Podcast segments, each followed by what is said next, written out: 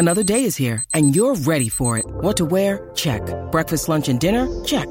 Planning for what's next and how to save for it? That's where Bank of America can help. For your financial to-dos, Bank of America has experts ready to help get you closer to your goals. Get started at one of our local financial centers or 24-7 in our mobile banking app. Find a location near you at bankofamerica.com slash talk to us. What would you like the power to do? Mobile banking requires downloading the app and is only available for select devices. Message and data rates may apply. Bank of America and a member FDIC. Mother's Day is around the corner. Find the perfect gift for the mom in your life with a stunning piece of jewelry from Blue Nile. From timeless pearls to dazzling gemstones, Blue Nile has something she'll adore. Need it fast? Most items can ship overnight. Plus, enjoy guaranteed free shipping and returns. Don't miss our special Mother's Day deals. Save big on the season's most beautiful trends. For a limited time, get up to 50% off by going to BlueNile.com. That's BlueNile.com. Get in the know. Non-stop Vikings talk. It's Purple Daily on SKOR North and SKORNorth.com. little Saturday check down episode for you guys. We like to just kind of check in on the weekends in the summertime. Just pop in and say, hey, Hello. You up? Hello. just pop our heads in, knock on the door, and say hello. Time to wake up. Can't sleep all day. Gotta listen. I, I remember one time, uh, one of the four college Mexico spring break trips. Oh God. and there was a parasailing guy. Like there's there, there there's all these guys in like Mazatlan and Puerto Vallarta trying to run their little schemes. Yeah. You know, Yeah. you know we got- they've got they're selling like candy and cigarettes, but they'll come up and say, "Do you party, man?" You know, I got a little Yep. something. Oh yeah. This one this one guy was trying to sell parasailing rides where they'd like hook a parachute up to your back and you'd like be they'd like a boat tied to a rope and a mm-hmm. parachute. And I always kind of felt like that seems a little. Is this regulated? I'm not sure. No. But he would walk around the beach as you're shaking off your hangover, soaking in the sun, and he would just be saying, "Who wants to get high? Time to get high." Who wants to be tied to a So- boat with a parachute a hundred feet above the ground? Yeah. So here, here's what I don't get. Okay, I totally get, especially at that that age. But I mean, at all ages, I get going on vacation and enjoying drinks and sitting by the ocean or something. Like I totally get oh, that. Oh, yeah. Okay, so I'm not trying to shoot that down. But it's when you decide to go into the water or participate in activity while you're on that. Now, now, if you're I'm going gonna disagree a for, little. I'm gonna push back. I'm gonna push the back a little bit. No, I'm with Push- Judd. if you're, but but just to You be very put your legs in the water, The- like Oh, just oh, put your feet in the ocean. No, no, that's fine. I if That's you fine. walk along, what I'm saying is, if you What are Judd going meant. to parasail or scuba dive, and that's why you're going, Mhm. I'm not personally, but I respect that. But what I'm saying is, if you are like Phil, like a young Phil, and you are tearing it up, and the Coronas are flowing, and the salsa and chips, and the mixed drinks, and then parasail guy, and I'm not saying that you did, but you know, then I did not parasail guy. I did not right. parasail. But then parasail guy is like, "Hey, dude, bro, would you want to?" And he's like, "Oh man, I'm gonna par." What are you thinking? Recipe for death. I'll tell you, we did do a snorkeling excursion one time uh, after a legendary night of drinking, and it, it was these like two two person like Ugh. two person um canoes. I don't know what you call them. No. just like a two No. person like, like a two person kayak. I called it bad. and idea. my my friend and roommate was I was in the back seat, he was in the front seat, and we're and he just like stops rowing, and we're losing. I'm like, dude, what? Are you okay? And he stops. He's like, I don't feel very good, and he just yaks all.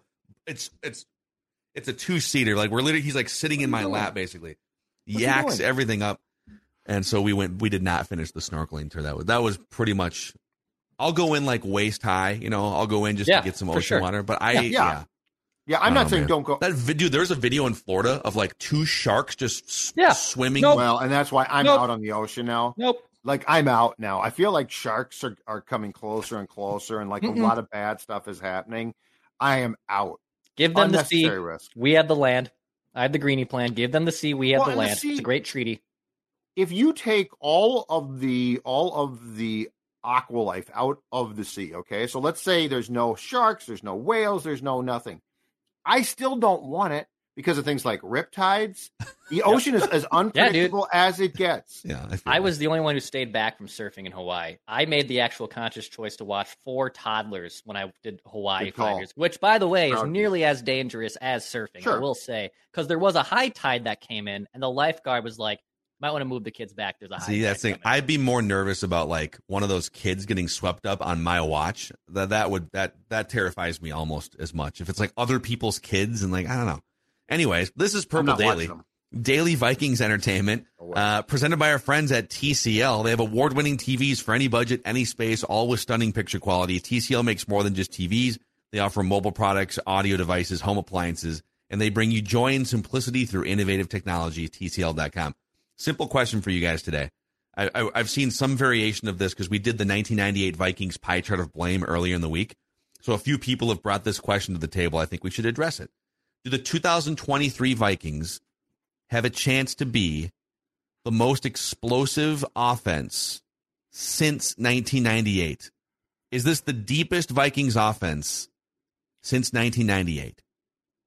So I personally think probably a more fair question right now because keep in mind that became at the time the highest scoring offense of all time. I think eventually broken by the 2007 or 8 Patriots. Um, I think a more fair question is Does this offense have the opportunity to be explosive like 2009 and 98 to me? Like that's that's the holy grail. Like Mhm. I, I don't think it's fair to go there there yet. And yes, Justin Jefferson is a marvelous player, but keep in mind Randy Moss, Cris Carter, a run game that was you know until until Robert Smith decided to go out of bounds to stop the clock against the Falcons, a run game that had been good, an offensive line that you basically knew a ton about. Um, so I would say that I I would feel more comfortable as we have this discussion, and it's a good question, but in July about saying it could this be as explosive consistently as what Favre and company orchestrated in 2009. And remember, before you say, well, Justin Jefferson, yes, he's better than Sidney Rice, but that Rice Favre combination back then was pretty special. So I, I would even say, like in 2018, the Vikings offense was really deep. They had Thielen, they had Diggs, they had Dalvin Cook, they had Kyle Rudolph, they had Kirk Cousins coming in here. I think the only thing that makes this Vikings offense look better is the line. The Vikings have a better offensive line as constructed now than versus 2018. Um, is it the deepest it's been though? I I just look at 09, I look at 18 that I just referenced. And yes, but I don't think it's on the level of, of 98, but it's probably as good as I have felt about the Vikings offense in 10 plus years, easily. Yeah, so God, the I think I think 09 is the bar since since 1998. And what's kind of crazy is on the Feedback Friday episode, we we started talking about the Lions and how the Lions had a, their second top five offense points wise since like 97. Well, the Vikings have only had one top five scoring offense since 2000. But during that era, they were number one in '98, number five in '99, number five in 2000. They were also, by the way, number the number four scoring offense in '95 with Warren Moon, Dennis Green as the head coach and architect. So they actually had, and then '92, Denny's first year, they were the fourth highest scoring offense with Rich Gannon and Sean Salisbury. Salisbury as the quarterback. Yeah, that's, impre- that's impressive. I forgot that. So like half the years in the 90s they were top 5 Yeah. scoring offenses, but only once 2009 since then. Last year they were 8th in scoring. 2019 kind of the time Declan was referencing like early Kirk Cousins, they were 8th in scoring. Which so if you're going to use the 2009 offense as the bar, that offense scored 470 points in 16 games. This one last year scored 424. So they scored 50 fewer points with one extra game. So they've, they've got a lot of work to do. And, and now in the fourth quarter, the Vikings were the best offense in the NFL. So if they can broaden out the way they were in the fourth quarter and play that way more often, I do think this has a chance to be 2009 esque. The differences between this and 2009, I think there's better. I mean, Jefferson's would be the best receiver by far on either of those rosters. I think this team has deeper receivers. Um, I'll take that version of Brett Favre over this version of Kirk Cousins. This is probably the best version of Kirk Cousins we've ever seen in many ways, but I would still take that version of Brett Favre. I'll take that offensive line in 2009, and I'll obviously take Adrian Peterson Right. right. in his prime. Yeah. So, but they do they they could run. You know, they they have for sure two established receivers. Jordan Addison probably gets in the mix as a really good receiver, and I I kind of like the running back by committee thing they have going on too. They can just kind of they can tap in and out depending on the situation and who's healthy from week to week. So I, I think here's my long rambling bold take, I guess. I think this can be the second top five offense the Vikings have had since 2000. I think that's a a viable, Absolutely. attainable goal for this year. Yep, and and as good as Favre made uh, Shiancoe in 2009, and as good as Visanthe played, I'll take Hockenson over that Shiancoe too. Like I do think yeah, the tight yeah. end position becomes really, really dangerous now, which God bless them. But you know what? Kyle's last two or three three years here, you know, uh, I don't think Cousins trusted him completely. So I do think that there's an element in the short passing game, or the passing game, I should say, with a tight end that we probably have not seen as far as the fact that Hockenson is more dangerous than a lot of tight ends this team has had previously. As is, the, is the line as a whole better from versus 2009? Because I think no. the tackle, uh, I think the tackles so. right now collectively are better, but the interior in 09 was better. It was McKinnie and Loadholt, right? And they were solid. Was, they were yep. good.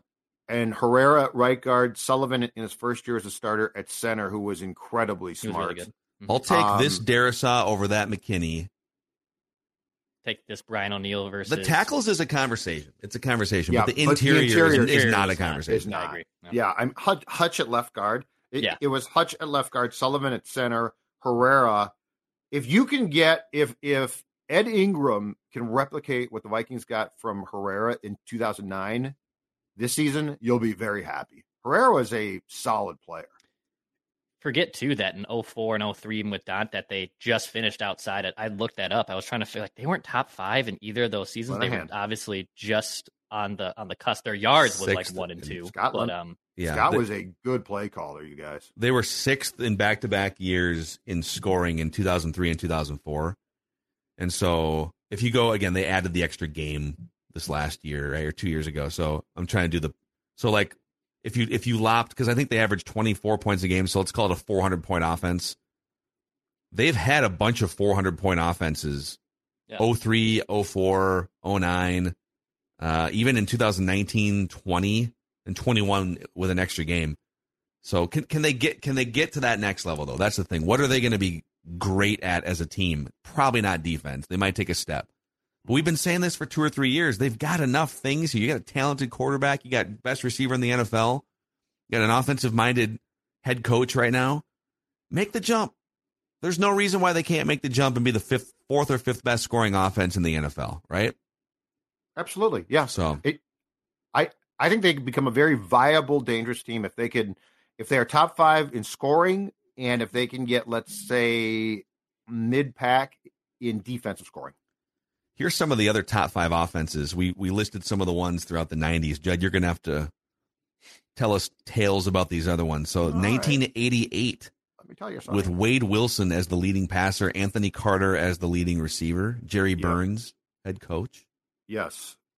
That was so, and that was the team because at that point in time, the importance of the run game was still huge. That's the team that in 89 then went and got Herschel because they mm-hmm. thought mistakenly, despite the fact that Burns was a West Coast guy and Herschel was a North South guy, they thought that that w- would actually put them over the top with the acquisition of Walker from Dallas. But if you go back and look at the passing of that, that, that team, and this is why, beyond a shadow of a doubt, Anthony Carter belongs in the Ring of Honor yesterday. Yeah. Anthony Carter was a great pickup and was fantastic and was dangerous. He was a vertical threat. And in, in the 87 playoffs, like if you go back and look at his ridiculous production, that was really, really special.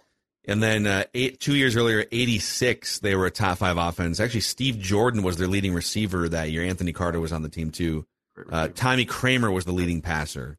Mm-hmm. And then they had back in the 70s, they had top, let's see, in the 60s and 70s, they had top five offenses in 64 and 65 under Norm Van Brocklin with Fran Tarkenton as the quarterback.